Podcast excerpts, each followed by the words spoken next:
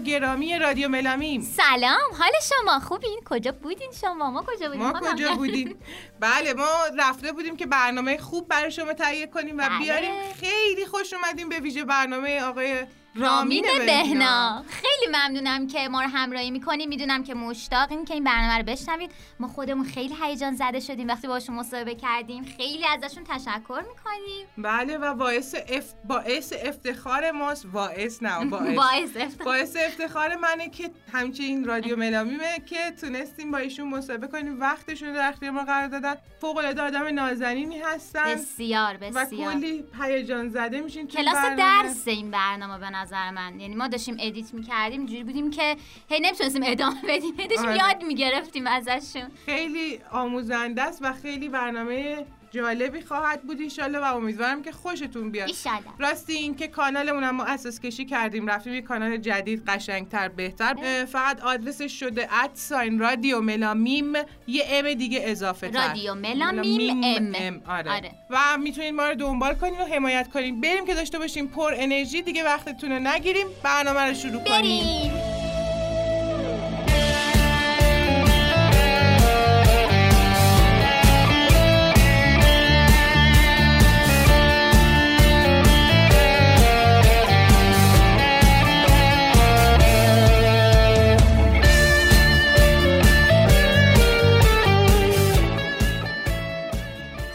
ابتدا از آقای بهنا پرسیدیم که وقتی شروع به نوازندگی پیانو کردین این علاقه راک و جز با شما بود؟ یا می‌خواستین موسیقی کلاسیک بزنین که راه عوض شد؟ این برمیگرده خب به سالهای خیلی بچگی من دیگه. دبستان بودم من کلاس سوم دبستان بودم که پیانو کلاس پیانو رفتم. در حقیقت با کلاسیک شروع شد. من پیش خانم بهبود می‌رفتم. روحشون شاد بشه و بعد هم پیش پسر ایشون اون ایشون هم روحش شاد بشه فرمان بهبود. واقعیتش اینه که پدر من چون خودش موزیک کار می‌کرد و نه اینکه حرفه ای علاقه من بود و موسیقی جاز رو خیلی دوست داشت خب از بچگی موسیقی جاز تو خونه ما پخش می‌شد و من همیشه گوش می‌دادم و بود. اون اوایل خب سنگین بود برای بچه اون. موسیقی. اونقدر علاقه بهش نداشتم. ولی بعدها اون علاقه شکل گرفت. می‌تونم بگم که حدود از اوایل دبیرستان یعنی از اواسط راهنمایی به بعد مد- مدرسه که می‌رفتیم موسیقی راک بین ما خیلی جا افتاد. چه کارهایی معمولا گوش می‌دادین کارهای جهانی اون موقع؟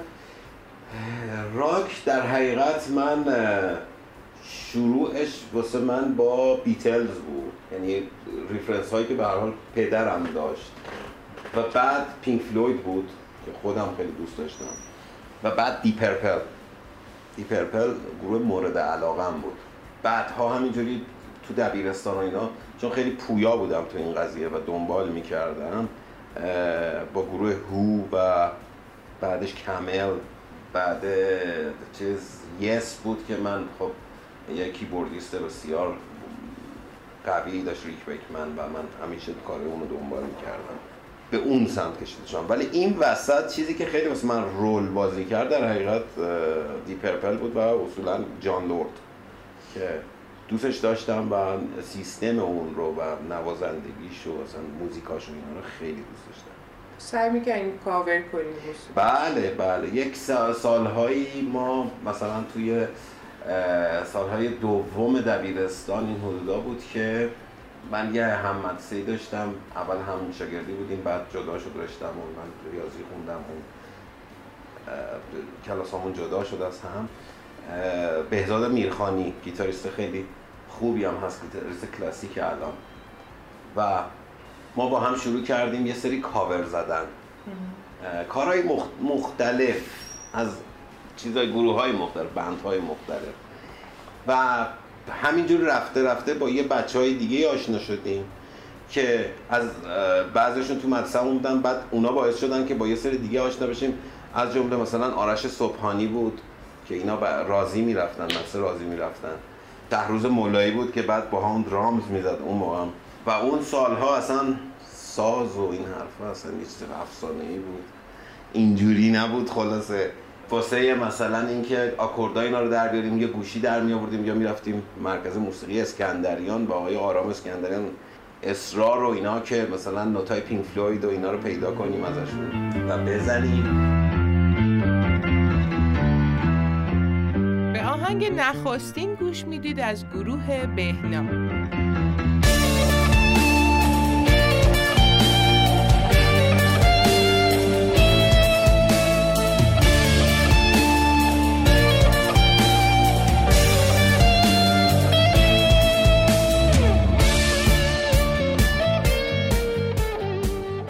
بعد توی همون سالهای عواست دبیرستان به بعد بود که با کاوه کاوه یغمایی من خیلی البته از بچگی با هم خیلی به واسطه خانواده ها با هم آشنا شده بودیم و همبازی بودیم. بعد دوباره هم دیگر رو دیدیم و با کاوه شروع کردیم به کار کردن و کاور کردن یه سری از کارها و حتی ساختن. قبل از این جریان با چیز یه گروهی داشتیم به اسم تاتارتو. با همین بهزاد و آرش و اینا. که یه سری کارهای خود یعنی اورجینال در حقیقت خودمون ساختیم و با چه مکافاتی ضبط کردیم رو کاستو بعد با کاوه خورده قضیه رو جدی گرفتیم. حتی بعدها منجر به این شد که بخوایم کنسرت بدیم. یعنی اینی که دارم میگم برای دیگه افتاد به سال چون ما رفتیم خدمت کاوه هم اومد خدمت در یه جام خدمت می‌کردیم.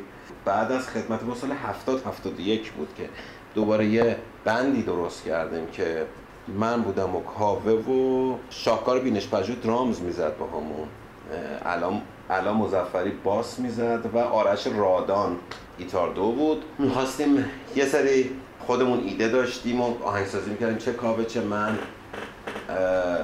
و شروع کردیم به تمرین کردن و قرار بود تو فرنگسرای اندیشه پایین پلیس خندان اونجا کنسرت بزنیم. و نشد. و اون کنسرت انجام نشد. اون سال هم خیلی سخت بود. اصلا یه چیز تقریبا نشدنی بود همه چی. یعنی مجبور بودیم. خودتون تو قالبای دیگه. که حتی مجبور شدیم برای اینکه بتونیم کار کنیم و این گروه از بین نره رفتیم مثلا با آقای مهداد کاظمی. شما پس با آقای یه دوره خیلی کوتاه من بودم تو اون گروه. بعد دیگه اومدم بیرون و بعد چون رفتم دانشگاه رشته موسیقی. و دیگه یه مدتی دیگه تقریبا اون گروه رو کنسل کردیم و دیگه جدا شدیم.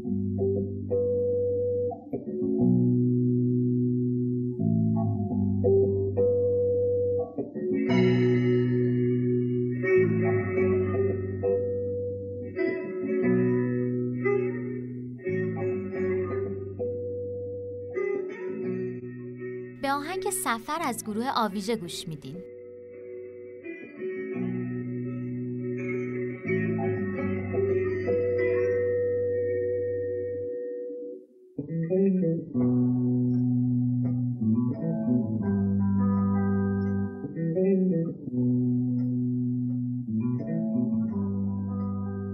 توی دانشگاه من دو سه تا از همشاگردیان بودن که آدمای جدی بودن خیلی.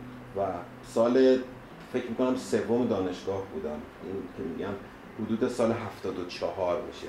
ما با, با هم شروع کردیم یه سری کارها کردن. اون دو تا ساز سنتی می‌زدن و موسیقی ایرونی کلاسیک ایرونی کار می‌کردن. رضا آبایی و پدرام درخش. و قرار شد کاری با هم بکنیم در حقیقت تلفیقی. اونا هم یه ایده هایی داشتن. بعد اولین ترک رو در حقیقت من ساختم و از طریق کاوه با و کوروش چون ما همش رفته آمد داشتیم من با بابک آشنا شدم. اون موقع تازه اومده بود ایران. بعد به بابک هم پیشنهاد دادم که با ما کار بکنه اونم قبول کرد و در حقیقت گروه آویژه اونجا شکل گرفت. و این پروژه‌ای بود که بعدا من تو دانشگاه هم یعنی پایان نامم هم روی همین داستان بود. های دکتر ریاهی اون موقع رئیس دپارتمان موسیقی دانشگاه آزاد بود فکر کنم هنوزم هستن. و به ما خیلی کمک کردن با واسه استودیو تلویزیون گرفتن. اسم خودشون و ما رفتیم اولین کارمون چون بی کلام هم بود اون رو ضبط کردیم و خیلی مورد استقبال قرار که دیگه به ما روتین استودیو می‌دادن و هفته دو بار می‌رفتیم ضبط و کارامون بعد ترک به ترک هر کدوم از بچه ها ایده هاشون رو می آوردن و می ساختیم که دست آخر حالا همه اینا ضبط شد و بعدم یه آلبومی به اسم نخستین که همون آهنگی که اولین ترک که من ساختم نخستین بود برای آویژه و منجر به همون آلبوم شد. هر چهره نقابی است هر قامت هر ناکس. این جامعه تصویر است نقشی به تن مار است. نیست حاصلی زین کشزار جز حرز علفهایی. گلها همه به آهنگ دوران سرکشی گوش می‌دید به خوانندگی هومن جاوید از گروه راز شب.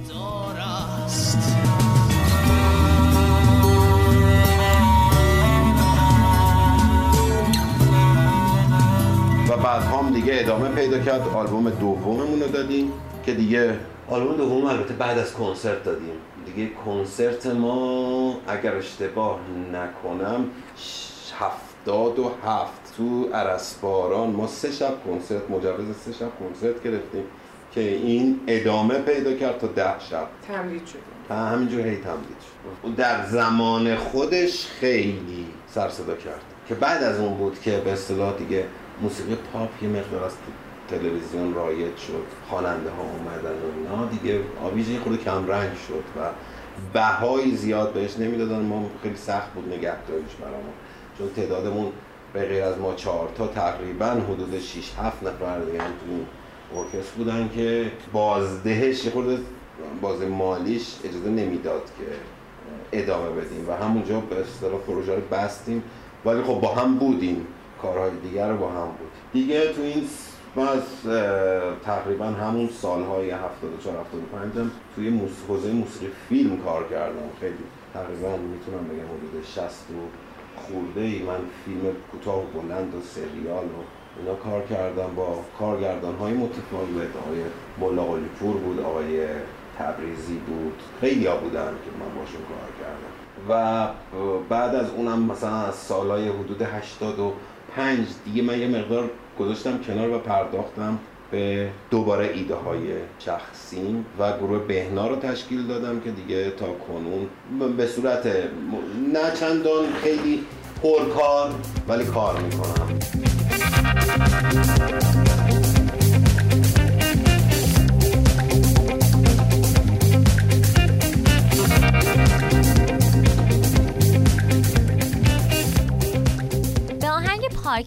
از آلبوم ایران 11 از گروه بهنا گوش می‌دید.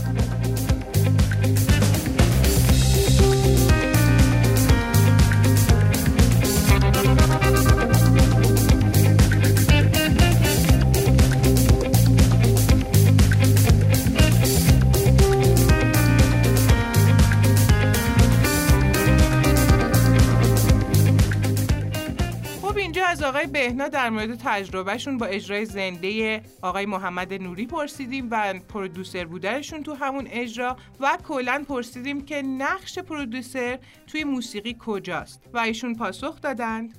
دقیقا سال 80 هم که با آقای نوری من بعد از سی سال می‌رفتم رو استیج و قرار شد که من ارکسترشون رو جمع کنم که اون موقع اونم خودش واسه من خیلی خاطره عجیبیه. یکم از تجربه موقع بگیم آقای محمد نوری تجربه والا بزرگترین تجربه از خودش.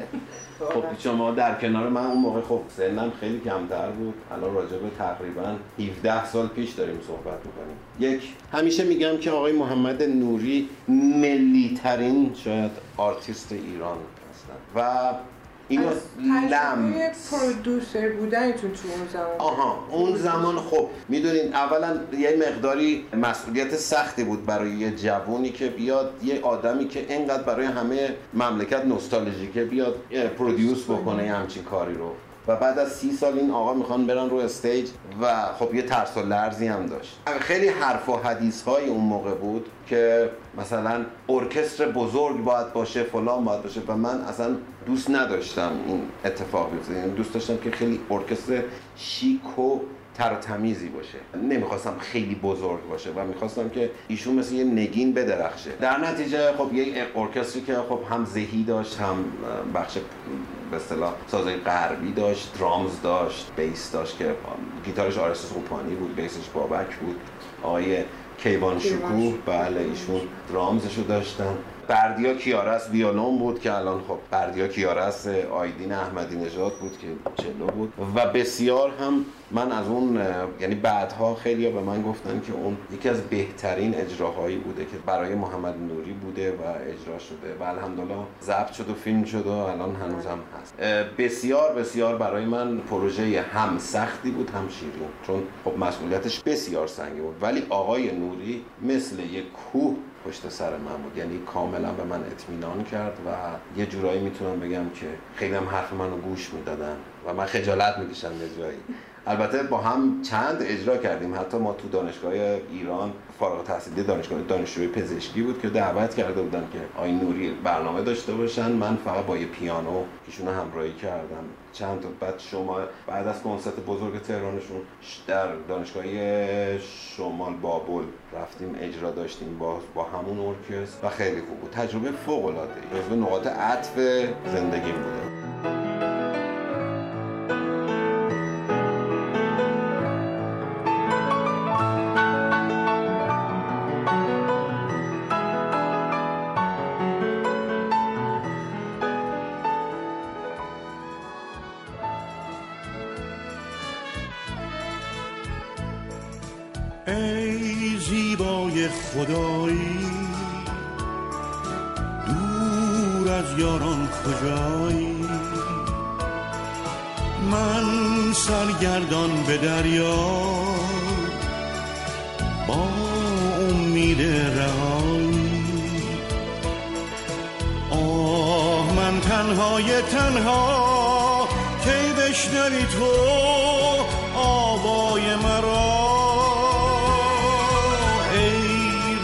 رویای جوانی.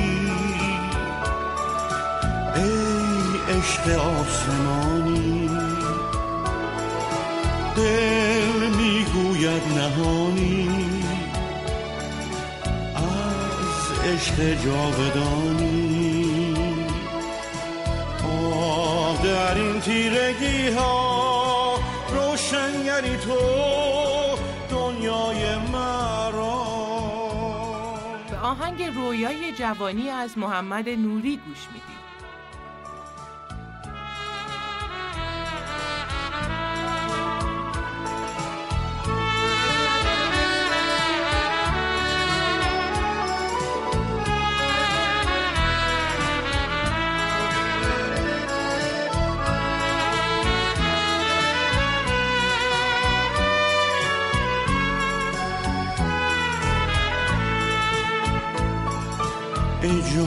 جانان من شعله بر جان من بی همتایی. من دیده بر راه تو مست نگاه تو تا بازایی. ای جان و جانان من شعله بر جان من بی همتایی. من دیده بر راه تو مست نگاه تو پرودیوسر ببینید با یه دو مدل همیشه وقتی لفظ پرودیوسر یا تهیه کنندگی یا تولید کنندگی اگه بگیم قشنگتره. من به این نقشی که ماها در حقیقت این قسمت رو داریم.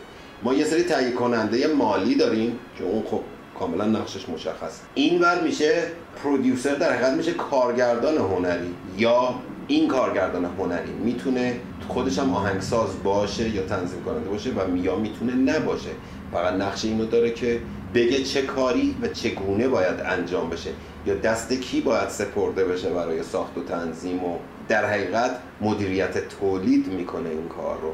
یه نگاهی است کامل و کسی است که تمام چیز رو از بالا می‌بینه و کنار هم میچینه نقشه می‌کشه و اینو کنار هم میاره جلو. در حقیقت ما در ایران خیلی تجربه این کار رو کم داریم. معمولا آهنگسازها یا خواننده ها یا هر کدوم از عوامل که اصل داستان رو شروع کردن خودشون مجبورن پرودیوسر کار خودشون هم باشن. کمتر مراجعه میشه. الان یه خورده بیشتر شده این قضیه. یعنی می‌فهمن که باید مثلا برای کیفیت این کارشون به یک نفر دیگه به یک کارگردان هنری احتیاج دارن. در حقیقت کارگردان producer. و بی نهایت مهمه چون اونه که به کاری که تنظیم کننده انجام میده گوش میده و میگه حالا اینجا آره اینجا نه یا کلا آره یا کلا نه. اینجوری بهش فکر کن اونجوری بهش کن و کاملا یک دست می‌کنه کارو. یه چیزی که می‌تونم براش مثال بزنم یه مقاله خوندم از Quincy Jones. خب Quincy Jones جزو producer musician ها و producer بسیار بسیار بزرگه. در مورد آلبوم تریلر مایکل جکسون صحبت می‌کرد که گفته بود این آلبوم حدود 18 ترک شد. بیشتر از البته 20 تا بود ولی 18 تا انتخاب شد که بین اینا باز ما بیایم انتخاب کنیم. و خودش میگفتش که من تنها یعنی یه جوری حق وتو برای خودم گرفته بودم و چیدمان می‌کردم مرتب این 18 تا رو تا به این نتیجه رسیدم و این تعداد کار رو که اگر اشتباه نکنم 9 track بوده اگر اشتباه نکنم. این تعداد دقیقا نصف اون رو انتخاب کرده. و می‌گفت مثلا یه track ی مثل Human Nature مایکل جکسون که همه به چیز می‌گفتن نه این اصلا به این آلبوم نمی‌خوره. و می‌گفت من فقط با یه نگاه کوچولو گفتم نه اتفاقا دقیقا این باید باشه. و بعدها انقدر این آهنگ معروف شد که بارهای بارم کاور شد.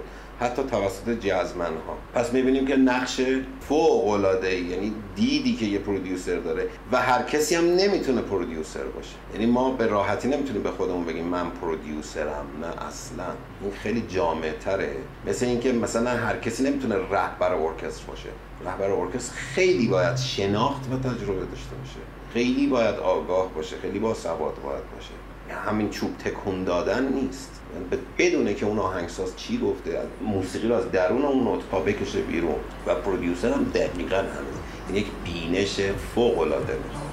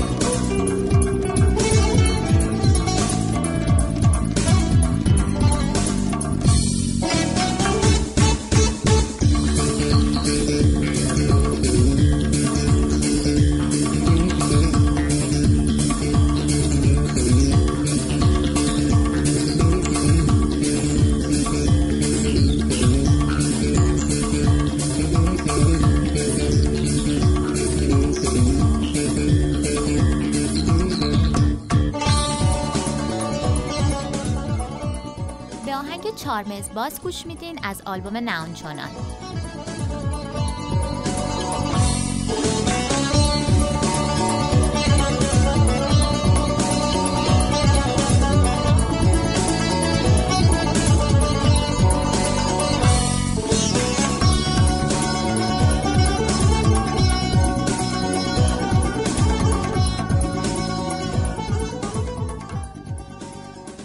از آقای بهنا پرسیدیم که چه فرقی می‌بینین بین فعالیت به نام رامین بهنا و یا گروه بهنا؟ و خودتون توی تجربه شخصیتون دنبال چی میرید که تو تجربه های گروهی نرفتید و ایشون جواب دادن؟ آویژه خب اون یه تجربه کاملا اون موقع هم شخصی بود. منتها خب ما کم تجربه بودیم. سری موزیسین دانشجو بودیم و درسته که تقریبا جزو بهترین های اون سری بودیم ولی تجربهمون کم بود که بعدها وقت موسیقیمون گوش می‌دادیم خودمون متوجه یه سری از داستان ها می‌شدیم ببینین من خودم در گروه گروه خودم حالا آویژه بوده و در حال حاضر گروه بهنا هم هست. من کاملا دیدگاه های شخصی خودم رو تو اینا میارم و راستش زیاد نگاه به این که حالا همه خوششون میاد یا نمیاد ندارم. یعنی من معتقدم که من باید کارم رو انجام بدم و اگه این کارو نکنم حالم خوب نیست.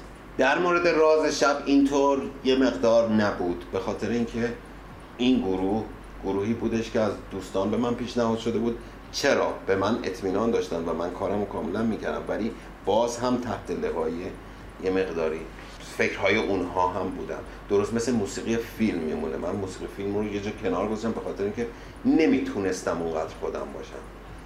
و مجبور بودم که در خدمت اون فیلم باشم. می‌خواستم من موسیقی خودم رو تولید در گروه بهنا و پروژه نمی‌تونم گروه بهنا رو از پروژه های شخصی خودم دور بکنم چون گروه بهنا رو در حقیقت اسم بهنا رو روش گذاشتم به خاطر این بود که شخصا خودم تمام کار... کارهایی که دوست دارم رو بتونم توش انجام بدم. میگم کاملا شخصی کاملا مودهای خودم چون دائما مود من عوض میشه. بله. متفاوته. از این آلبوم به اون آلبوم حتی خیلی هم میگن اصلا باورم نمیشه که اون آلبوم بود حالا این یکیه این چیه جریان. دوست دارم این رو و در حقیقت همیشه میگم که به خودم راست میگم. میگم که من اینو دوست دارم. حالا یا خوششون میاد یا نه. اونقدر چیز نمیشه خب مخاطبه کمتری پیدا می‌کنه. ولی معمولا اینطور بوده که ما هر پروژه‌ای که ما داشتیم طی یه زمانی شروع می‌کرده جواب دادن. حتی بلند مدت. خیلی واسه من جالبه. الان توی مثلا شبکه های اجتماعی مثل مثلا اینستاگرام مثل فیسبوک دوستانی میان به من مثلا کامنت میزن یا مسیج می‌ذارن که شما همونی هستی که زیبازی رو ساختی. بعد طرف مقابل من آقا یا خانومی است که مثلا 24 25 سال است. یعنی یک نسل و نیم تقریبا از اون دوره. و برای من بی نهایت این جالبه. یعنی میگم که و به نظرم تعدادشون کم نیست. بعد میگم شما اصلا کجا شنیدین این آلبوم رو؟ گاهی وقتا واقعا چون نیستش الان مثلا دنبالش هم بگردم. بگردم که پیدا کنم. خیلی کمه. ولی خب شنیده بودن و میان کامنت می‌زنن یا در مورد گاهی وقتا راز شب. آویژه که خب کلا یه جورایی مثلا تقریبا ریفرنس بوده. همیشه اسمش بوده به خاطر که بعدا بعدا حالا اصطلاحا موسیقی تلفیقی خیلی باب شد. و با بچه های تلفیقی امروز هم خب من همه دوستیم و کار می‌کنیم با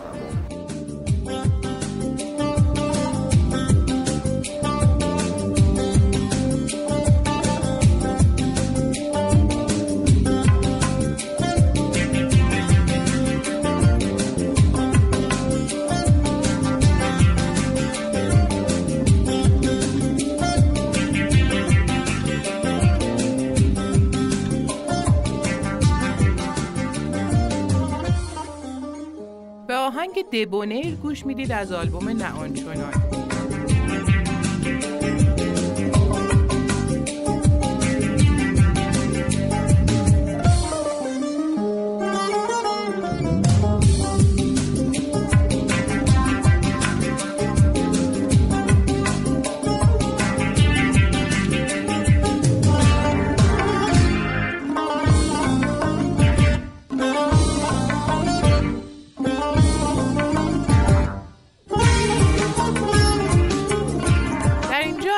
بهنا در مورد موسیقی تلفیقی پرسیدیم و ایشون پاسخ دادن.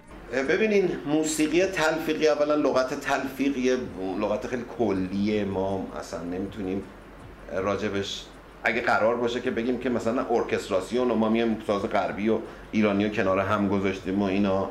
بازم ما نفر اول نبودیم.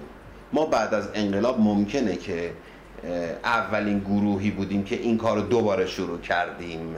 من میگم دوباره شروع کردیم هیچ اون ادعا رو نه در موردش ندارم. واقعا اگر بخوایم بگیم که در ایران شاید نفر اولی که تحقیقی کار کرد کرنل وزیری بوده من نبودم. و اصلا ما امروزه موسیقی غیر تلفیقی وجود نداره. چون به هر حال با ازدیاد موسیقی که شما میشنوین و وسایل امکاناتی که دارید به هر حال ایده های از یه جاهای ایده می‌گیرین و قاطی میشه اینا.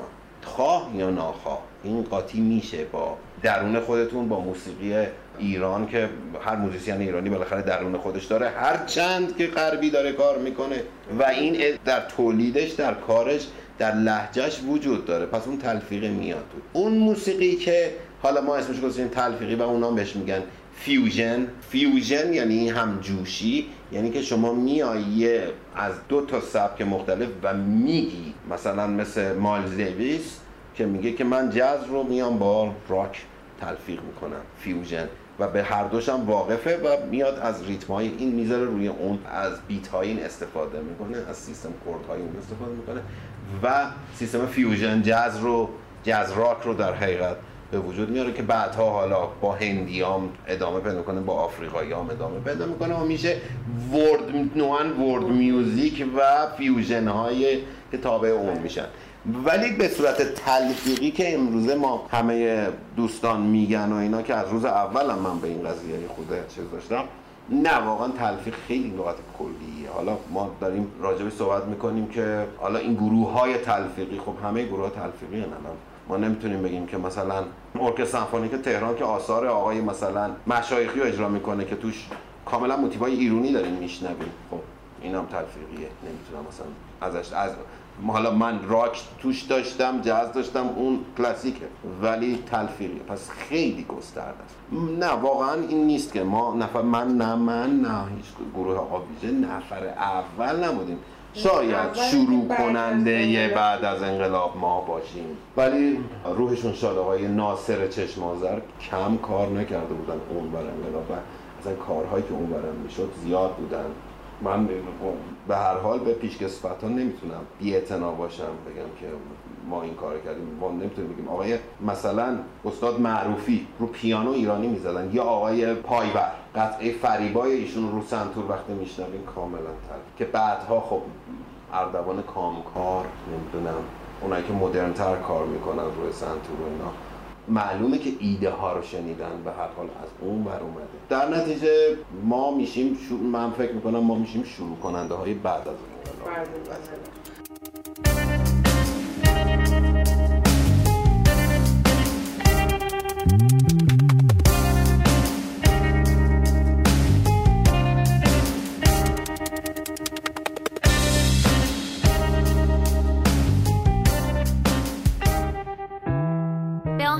اکباتان از آلبوم ایرانیازه از گروه بهنا گوش میدیم.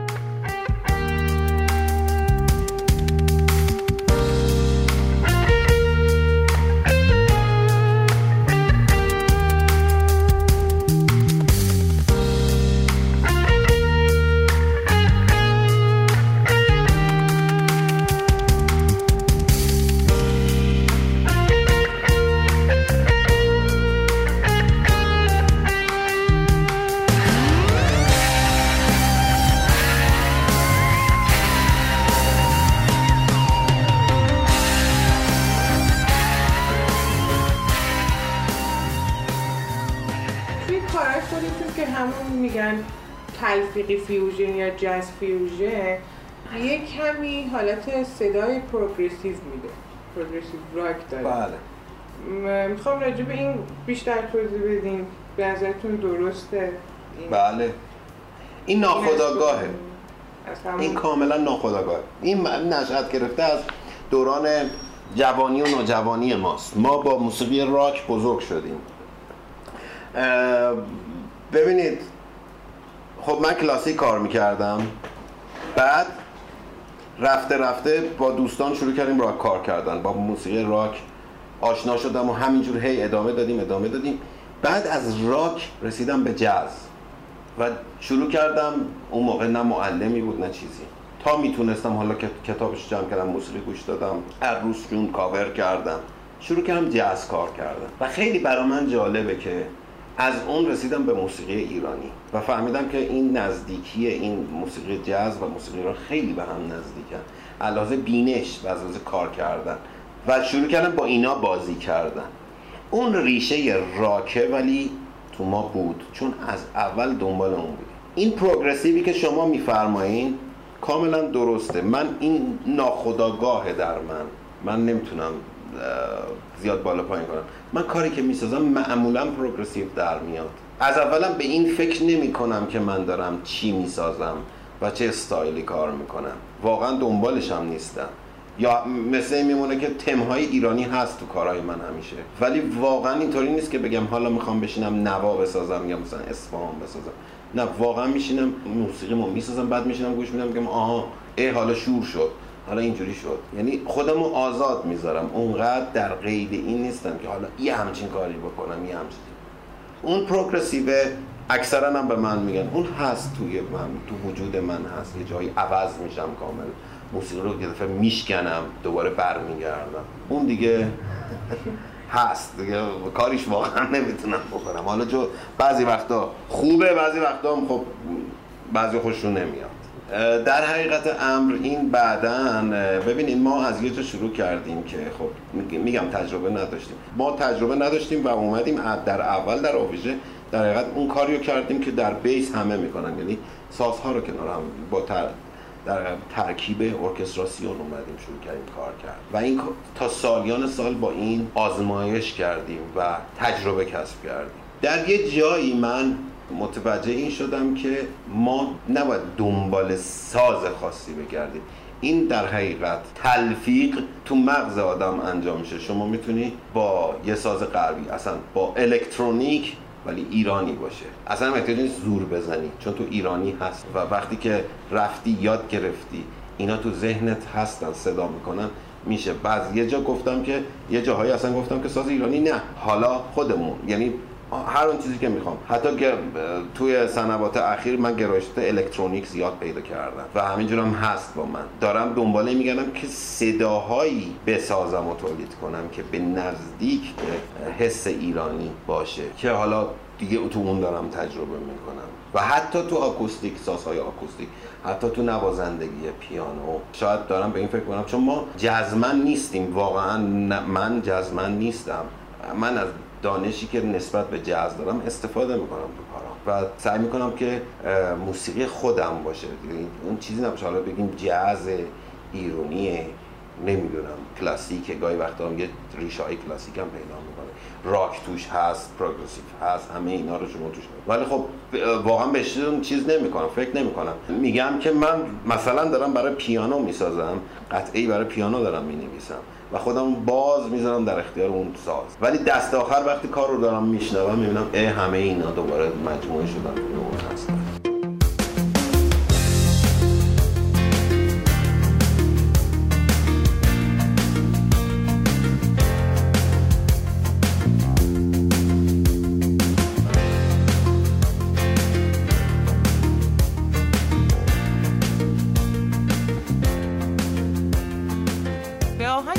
برلن گوش میده از آلبوم ایران 11 از گروه بهرام.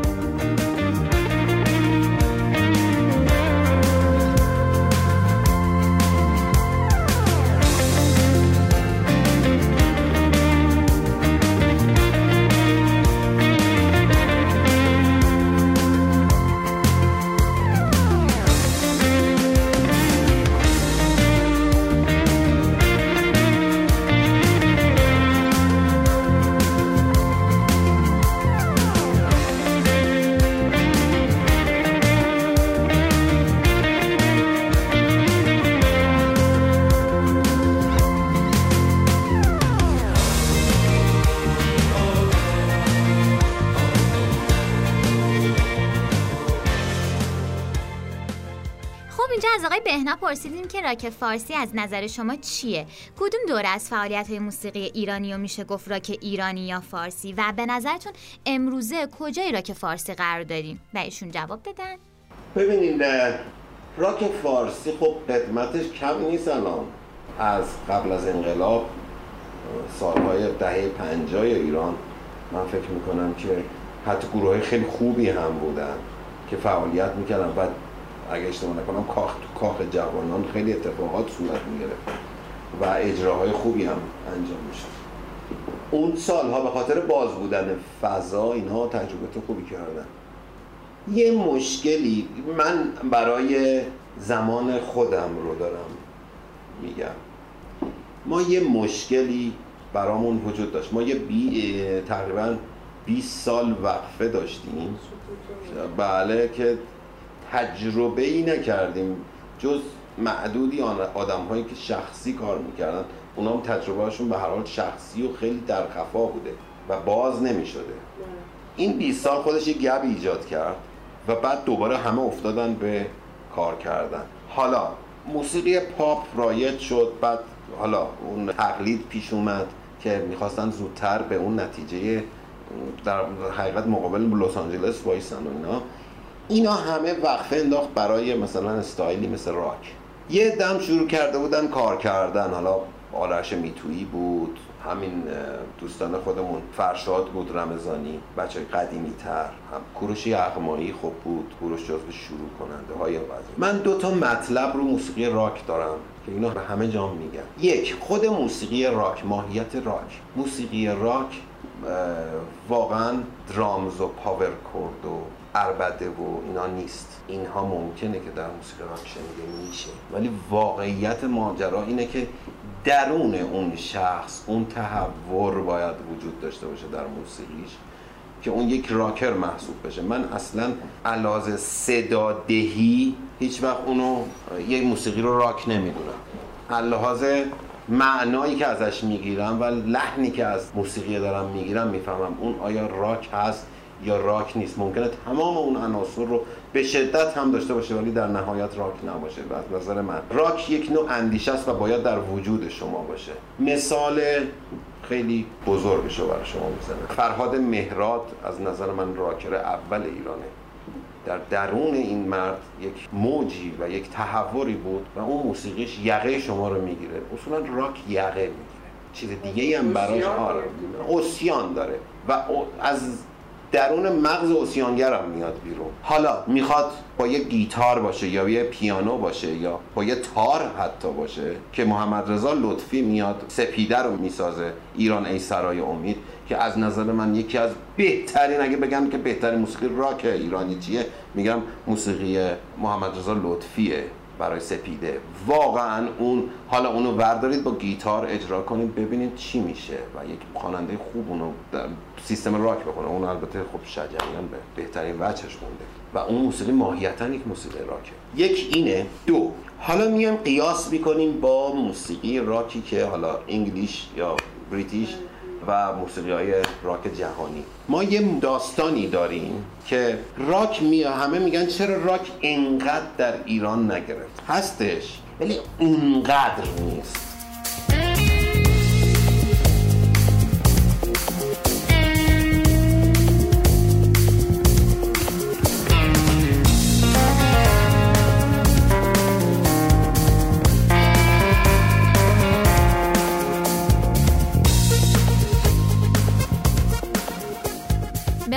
قیتریه از آلبوم ایران 11 از گروه بهنا گوش میدیم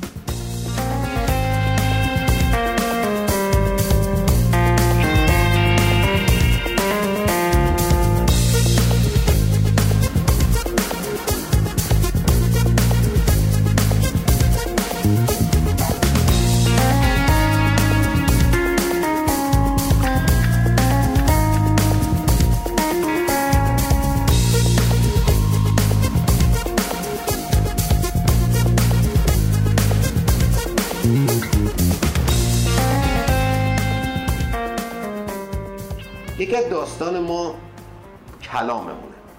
هجاهای صحبت کردن ما در زبان فارسی بیشتر هجاهایی است و در اشعارمون. حتی اشعار جل... جلوتر و شاعرای همین یا ترانه سراهای معاصرمون یا جوانترمون. ما لحنمون ستاییه و در لحن انگلیسی اونا دوتایی تو و این خورده مشکل ایجاد می‌کنه. بعضی وقتا میان موزیسین ها کلام رو فدای آهنگ می‌کنن فدای ریتم آهنگ می‌کنن. من اون رو هم دوست ندارم یعنی میگم هجای فارسی باید سر جای خودش باشه. پس ما باید روی این قسمت خیلی فکر کنیم. یا اینکه یه خورده لحنشو مثل لحن آدمیه که مثلا انگلیسی زبانه داره فارسی می‌کنه نه من میگم خب یه خورده بیشتر زن شما که زحمت کشیدی. یه خود بیشتر زحمت بکش و هجه ها رو درست بذار. اگر داری کلام کهن به کار می‌بری هیچ ایرادی هم نداره. بهتر دیگه واقعا باید اون کلام رو درست. حافظ مولوی هر کی که هست شما با موظفی اون رو درست به مخاطب برسونی. این زرباهنگ ها خیلی جلوی راک رو گرفت. یعنی باعث شد که یه خورده مردم مخاطبین نگیرن داستان و باهاش بیگانه باشن. ولی برعکس اون رپ در موسیقی ایران زود جای خودشو باز کرد و زود رفت جلو. خیلی سریع رفت جلو. چرا؟ چون ما رپ داشتیم. ما خانی داشتیم پیش پرده داشتیم اینا رو داشتیم و اینا نوعا مثل رپ بودن. و بیت های ما جای این رو داشت که روی رپ بشینه. چون بحر طویل می‌تونستیم بگیم و بریم جلو. همون و کلاممون آنچنان به هم نمیریخت. ولی راک زحمت داره. که هم موزیسین راک باشه همین که اون ترانه سراهه واقعا راک باشه. جدا اینو میگم واقعا باید تو وجودشون باشه که این در بیاد از اون و در نهایت نوازنده ها و اینا و خواننده درجه یکی که بتونه اینو از آب و گل یعنی تجربه مناسب این داستان داشته باشه که اینو از آب و گل در بیاد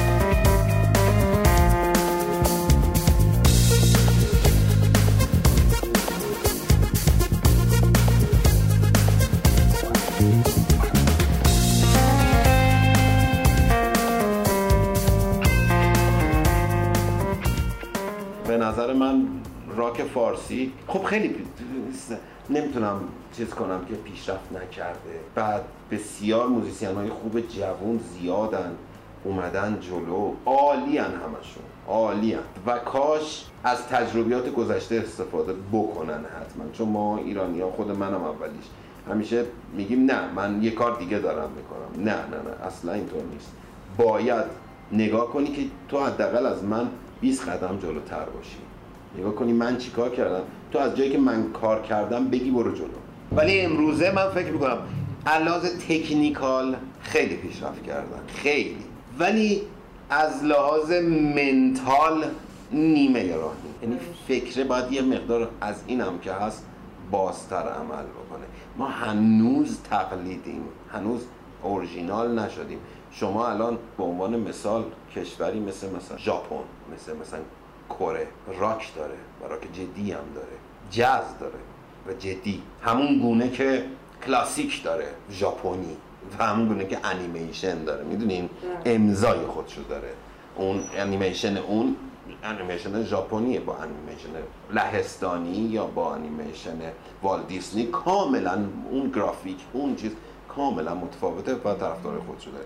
اونا تو این زمینه ها خیلی کار کردن و خیلی به جای خوب رسیدن. ما نکردیم. واقعا هم جا نداشتیم. و یه مسئلهمون هم این اجراست. خیلی از این موسیقی ها موسیقی راک به خصوص در کلاب ها شکل می‌گیره. همه گروه ها و بند های معروف رو وقتی شما نگاه کنید از کلاب ها شکل گرفتن. و پرابال داده شدن اومدن بالا. ما واقعا اینو نداریم. الان یه خورده ای چهار تا کافه کار می‌کنن و این یه خورده خصوصی تر ما یه ضرب یا باید می‌رفتیم مقابل از 500 تا 2000 نفر آدم بزنیم. خب این تجربه هم خودش تجربه به نظر من خوبی نیست. شما نفس به نفس مخاطب نیستی. شما یه دفعه مواجه میشی با یه جمعیتی که اومدن موسیقی گوش کنن. حالا از با سلایق گوناگون اومدن راز شب رو شب ما داشتیم دیگه. سال 2001 تو سالن میلاد نمایشگاه قبلا می‌رفتیم مثلا دانشگاه می‌زدیم توی ایوان شمس کنونی که اون موقع حرکت بود. اونجا زده بودیم. و یه دفعه یه کنسرتی گذاشتن برامون. بله یه شب دو اجرا دو هزار نفر جلوی ما. هم مخاطب گیجه هم ما. ما باید اینقدر می‌زدیم می‌زدیم می‌زدیم. جاهای مختلف کوچولو. بعد رفته رفته نفس به نفس میومد بالا. و این تجربه در ایران اتفاق نمیافته. بچه ها یه ضرب میرن ریکورد می‌کنن. خب آخه خوبه نه که بد باشه. ولی اون بازده رو واقعا نداره. و بعضی از بچه ها یا خیلی مدرنن؟ یعنی اومدن اینجا نمیگن آقا یه لبی بوده که یه دندونی هم اومده. از قبلیه خبر ندارن؟ یا اینکه خیلی گیر کردن تو قبلیه. مثلا دارن تکرار. می‌کنن. این وسط من توی موزیسین هایی به خصوص جوان اینو دارم می‌بینم. چرا؟ تو باید همه رو بدونی. تو همش باید تجربه کنی و خودتو پیدا کنی. چرا گیر دادی به یه قسمتش داستان؟ یه قسمت داستان. یا تو می‌خوای سولو بزنی طولانی که الان وقت اون دیگه نیست؟ یا اینکه فقط می‌خوای riff بزنی و چیز کنی و اصلا با ملودی ارتباط برقرار نمیشه. این وسط باید بدونی که آقا من من ایرانی از خودت شروع کن. من ایرانی آدم ملودیکیم. بنا به موسیقی که در ایران هست. به اون نگاه کن. نه اینکه عین اون برو بزن. نه ولی نگاه باید بکنی. به درون خودت هم نگاه کنی و از اون مایه بگی برو جلو رفته رفته می‌رسی.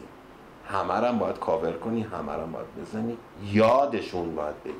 این قضیه تو ایران کم اتفاق میفته از لازم منتال بنابراین ما من فکر می‌کنم نیمه تا مثلا 60 خورده ای درصد اومدیم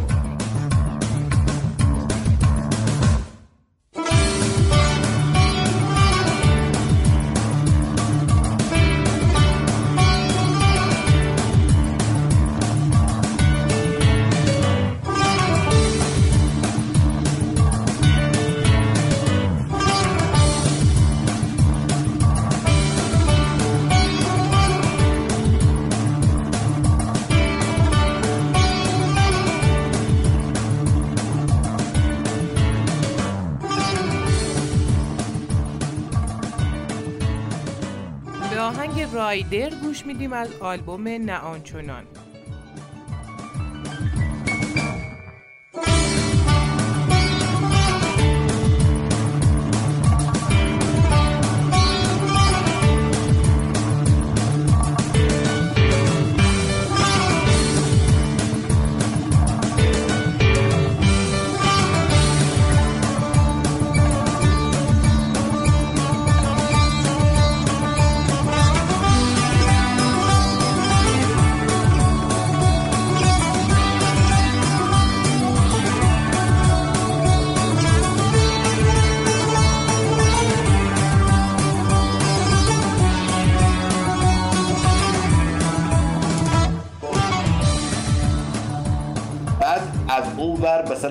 فرهاد سنگین بود.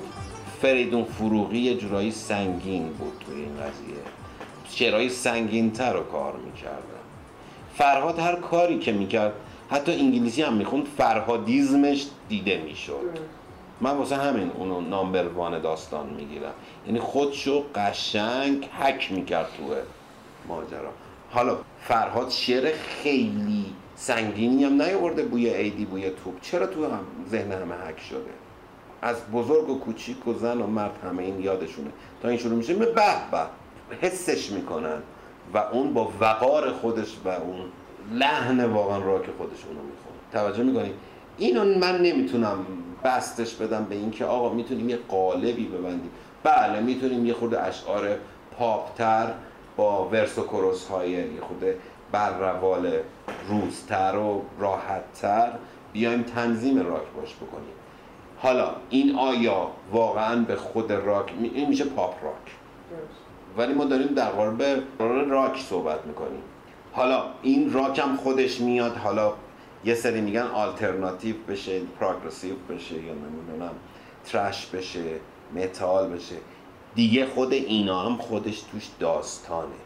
و چون مثلا هارد راک تا ترش تنها چیزی که من می‌تونم بگم همه همه از من می‌پرسن یعنی چی؟ این, این چه فرقی با این می‌کنه؟ من فقط میگم صدا. صداها داره هارشتر میشه. همین. وگرنه از لحاظ کلام از لحاظ چیز همونایی بوده که قبلا هم بوده. یعنی نه اینکه قبلا بوده لحنها نوع شعرها نوع لیریک همه اینا هموناست. در ایران نمی‌دونم. در راک فارسی واقعا که راک در بیاد نه که در نیومده باشه. داریم راک های چی؟ من هر از گاهی میشنوم چیزای خوب میشنم ولی ادامه دار نیست. یعنی یه دفعه می‌بینی یه گروهی یه کاری می‌کنه عالی. ولی این همون یه دونه کاری یا یه دونه کار دیگه است دیگه با تمامه. تداوم نداره. تداوم نداره. یا اینکه مثلا اوهام اوهام به خیلی گروه خوب بود و خیلی فکر قشنگی داشت. حالا من فقط سلیقه ای با لحن خواننده یعنی ادای کلمات خواننده خود مشکل دارم. یعنی یه جاهایی نمی‌فهمیم داره چی میگه. خب این سلیقه منه که من میگم که باید چون حافظ داریم به کار می‌بریم حتما به گوش ما مخاطب باید بشینه و بفهمه که اون داره چی میگه. یا مثلا گروه خوبی بودن کامنت. کامنت خیلی خوب بود. الانم خوانندهشون داره ادامه میده بد نیست. ولی از راک در اومد. یعنی از اولم کامنت راک نمی‌شد. ولی ما باز من مشکلم باز با اون لحن و هجاهای خواننده ها بود اونجا. این قسمت باید حل شه. یه جا راک میشه یه جا نمی‌دونم نمیشه. یه جا به سمت پاپ بیشتر به سمت پاپ میرن. الان چیزی که من دارم می‌بینم اونایی که یه مقدار موفق ترن اینه که حرف شما درسته. به سمت پاپ رفتن. این دو تا بحث داره. یکی اینکه مردم بیشتر اینو قبول می‌کنن و خوششون میاد. اونها هم موزیسین هم حق داره. چون به هر حال یه چیز کلی هست. دوره راک. راک الان دیگه جزو موسیقی کلاسیکه. الان دوره راک خیلی وقت تموم شده. ما می‌خوایم اونقدر تجربه ما بهتره که از راک رو یاد بگیریم. نخوایم راک بسازیم. اگر روحیمون راکر باشه راک میاد بیرون خودش. این که ما بیام حالا حتما من می‌خوام راک دلیل نمیشه. مثلا این رو دلیل نمی‌دونم کمان که مثلا همیشه میگم بتوون راکر بوده. از نظر من اوورتور اگمونت شروع هر قطعه ایش شروع میشه. حتی سونات 14 مهتابش شروع میشه یقتو می‌گیره. تو ملایم ترین حالت ممکنه یقتو می‌گیره. این آدم روحیه راک داشته. روحیه راک در واقع داشته. اون روح خیلی مهمه. مثل قریحه شعر میمونه. شما یا هستی یا نیستی یا شما شاعری می‌تونی شعر بگی. حالا میری سیل می‌کنی شعر می‌خونی کارهای متفاوت می‌کنی تجربت زیاد میشه و می‌تونی بست و گسترش بدی شعراتو. حالا قریه رو نداشته باشی بری دکترای ادبیات هم بگیری دو تا بیت شعر نمی‌تونی بگی. شما اگه اون تحور توی وجود نباشه موسیقیت راک در نمیاد. وقتی هم باشه هر استایلی کار بکنی راکه. نمی‌تونی کاریش بکنی. ازت بیرون نمیره.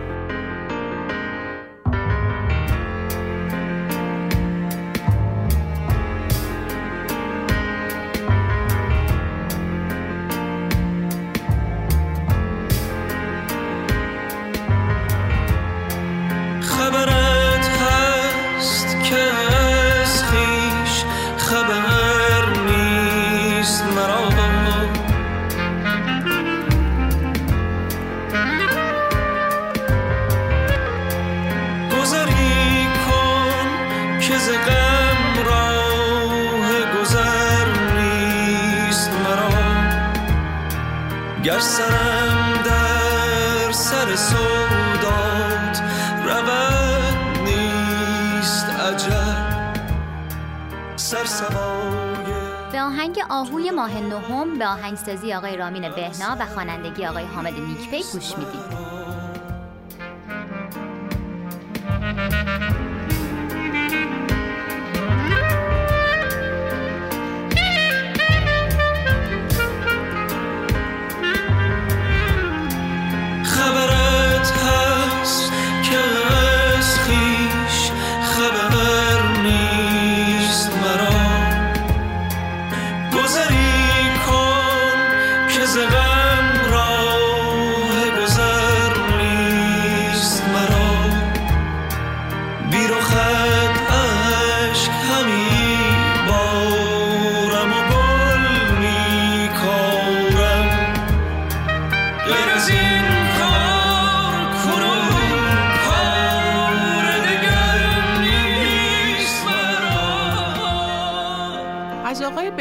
مورد کارهای جدید و پروژه های جدید پرسیدیم و اینکه آیا قراره به اسم رامین بهنا آلبوم سولوی بدن یا نه و ایشون پاسخ دادن. پروژه های جدید من در حقیقت من تا حالا همه منو به آقای بی کلام می‌شناسن. هم کار با کلام زیاد داشتم.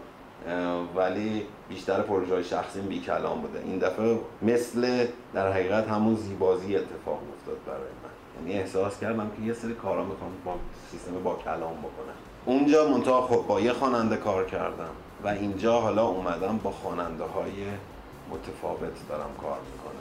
که اولیش در حقیقت اولین پروژه رو با مانی صفیخانی بستم. بعد خواننده هایی که می‌خوام یعنی داریم با هم چیز داریم با امید نعمتی هستش. خواننده پالت ماکان اشیوری هستش. بهزاد عمرانی هستش خواننده بمرانی. اینا هستن. چند تا خواننده دیگه مد نظرم هستش که اونا رو حالا با شما صحبت کنم ببینم که دوست دارن کار کار مشترک بکنیم. یعنی اینا رو به عنوان یه مجموعه در بیاریم. ببینین آلبوم من دارم single single اینا رو کار می‌کنم. و single single هم بیرون میدم. شاید در آخر اینا رو مجموعه کنم. یا مثلا اجرای live بذاریم. بله هیچ دورم نیست از چیز وقتی تموم بشن بله اجرای live هم بشه. یعنی با خواننده یعنی نخ تسبیح این داستان میشم من فقط. این آره دیگه نه نیومدم چیز بکنم. خیلی ایده جه. حالا چرا مثلا این خواننده ها مثلا به ذهنتون رسیده؟ خب بودم ببینین ذهنیت های آدما برام مهمه که به من نزدیک باشن. خواننده های خوب زیاد داریم. نه که چیز. ولی ذهنیت هامون باید با هم بخوره. یه خواننده دیگه هم هستش از دوستان خوب من ما یه یک سال یک سال و نیمیه با هم داریم کار می‌کنیم. ایشون خودش سالیان سال تجربه داشته. منتها خب تا حالا کاری بیرون نداده. ایشون هم رضا رامتینیا که دو سه تا ترک آورد و من براش تنظیم کردم و کار کردیم ریکورد کردیم و بسیار صدای زیبا و فکر خوبی هم داره. ایشون هم جزو پروژه هم هست. اه، آلبوم جدید آلبوم سولو به عنوان رامین من حدود دو سال که دارم کارهایی می نویسم ولی این کارها تکمیل نشد به خاطر جست گریخته بودن ذهنم. من یک آلبوم کلی برای پیانو دارم می نویسم که اون در حقیقت رامین بهناس کمپوزیسیون فقط برای پیانو هم هست. اون رو یعنی تا حدودی تقریبا مثلا شاید بگم که 17 18 تا قطعه نوشتم ولی این قطعات از نظر من تکمیل نیستن و کار کار دارم و نشستم هنوز کار کنم. الان در حقیقت امر کارهای سفارشی خیلی به ندرت انجام میده. تقریبا تو آهنگسازی کار سفارشی نمی کنم حتی تنظیم من دیگه نمی کنم و می‌خوام که خودم باشم. خب تدریس هم در کنار این بوده سالیان سال من سی سال تدریس می‌کنم. و اونم, اونم خیلی دوست دارم ولی می‌خوام آهنگسازیم کاملا مال خودم باشه و اون کاری که دوست دارم انجام بدم. اون آلبومم خب این آلبومایی که گفتم همش توش رامین بهناس که. و آلبومتون با آقای ریایی پور هم همین دیگه. آلبوم ما با آقای ریاهی پور. ما با آقای ریاهی پور معمولا اتفاقاتمون سر صحنه میفته. یعنی میشینیم با هم. آیتم حالا ایشون میاره من میارم. دیگه نمی‌دونم. اتفاقمون اون لحظاتی است که با هم داریم کار می‌کنیم یعنی ما تجربه این کار رو سالیان سال با هم داشتیم. و حرفای هم هم خوب می‌فهمیم. اتفاقی که قراره بیفته من فکر می‌کنم که با قبلمون خیلی فرق می‌کنه. چون ما دیگه اون آدمای قدیم نیستیم. و خودم خیلی منتظرشم راستشو بخوام. از شما بیشتر. خود آقای پور هم آره من خیلی منتظرشم ببینم چه اتفاقی قراره بیفته. هیچ وقت از قبل آدم نمی‌تونه قضاوت کنه. من هر بار که موسیقی ساختم بعدا فهمیدم که چی کار کردم. اصلا از اولش اینجا همیشه میگن مثلا بیاین یه کار خفن بکنیم. خب از اول که نمی‌تونیم آقا بشینیم یه کاری کرده باشیم. حالا ببینیم این خفن هست یا نه. همیشه من اینو میگم. با بعدش بعدشه که اتفاق میفته هیچ وقت فکر نمی کنم که آقای تامی یورک بیاد بگه من می‌خوام کام- کار خفن بکنم. نه اون کارشو می‌کنه. بعدا اون در پردازش و اینا چیز خوبی در میاد و همه خوش به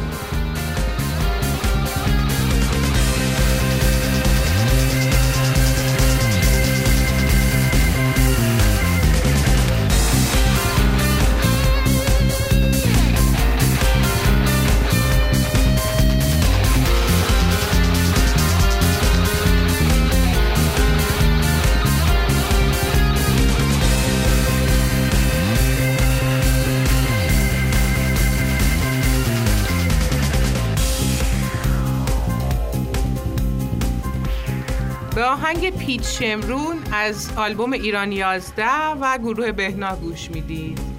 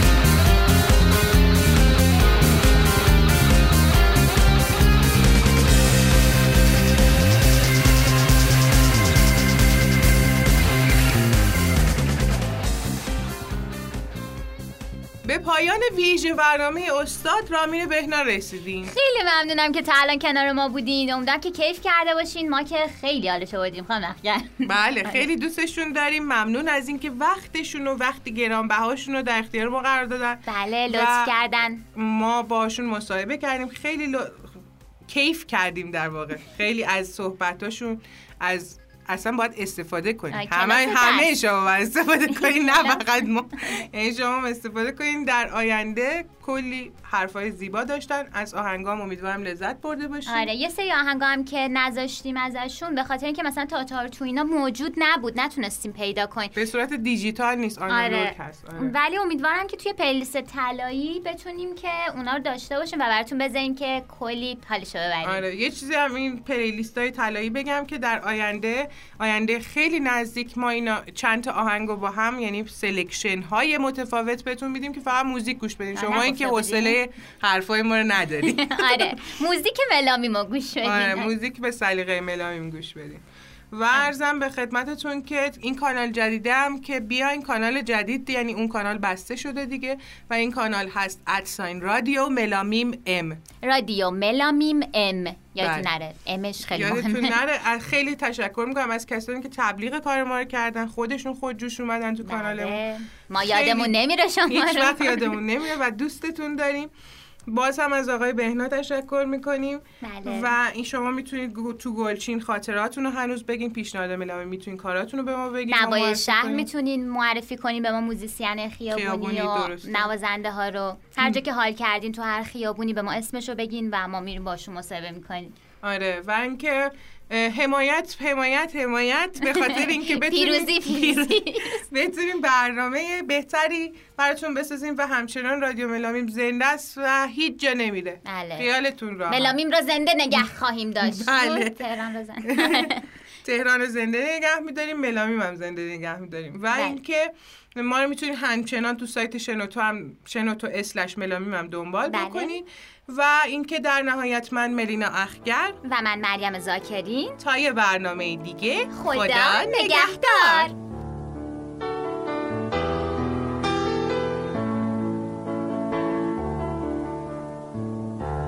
هر کسی آرزوهاشو توی رویا می‌بینه. ماهی تو چشمه خواب دریا می‌بینه. کبوتر توی قفس خواب صحرا می‌بینه. جنگل خواب می‌بینن. بهار میشه بارون میاد. ما چی آرزو داریم؟ به آهنگ آرزوها به خوانندگی آقای هومن جاوید و آهنگسازی آقای رامین بهنا گوش میدین. که تو خوابمون بیاد.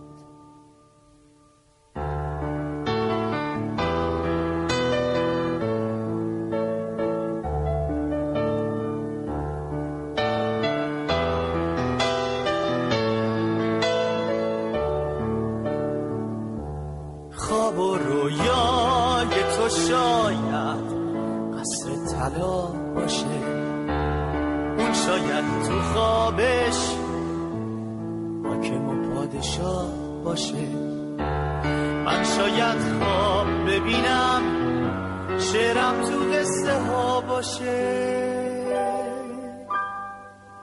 اگه هر کسی به دست بیاره هر چی رو می‌خواد پس چی آرزو خوابمون بیاد. پس چی آرزو کنی که تو خوابمون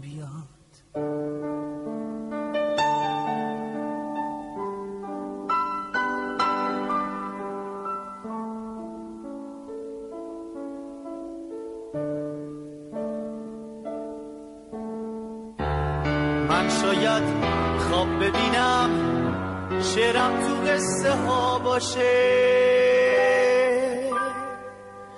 توی دنیا اگه دلها دیگه نباشه شاد پس چی آرزو کنی که تو خوابمون بیاد؟ پس چی آرزو کنی که تو خواب خوابمون بیاد؟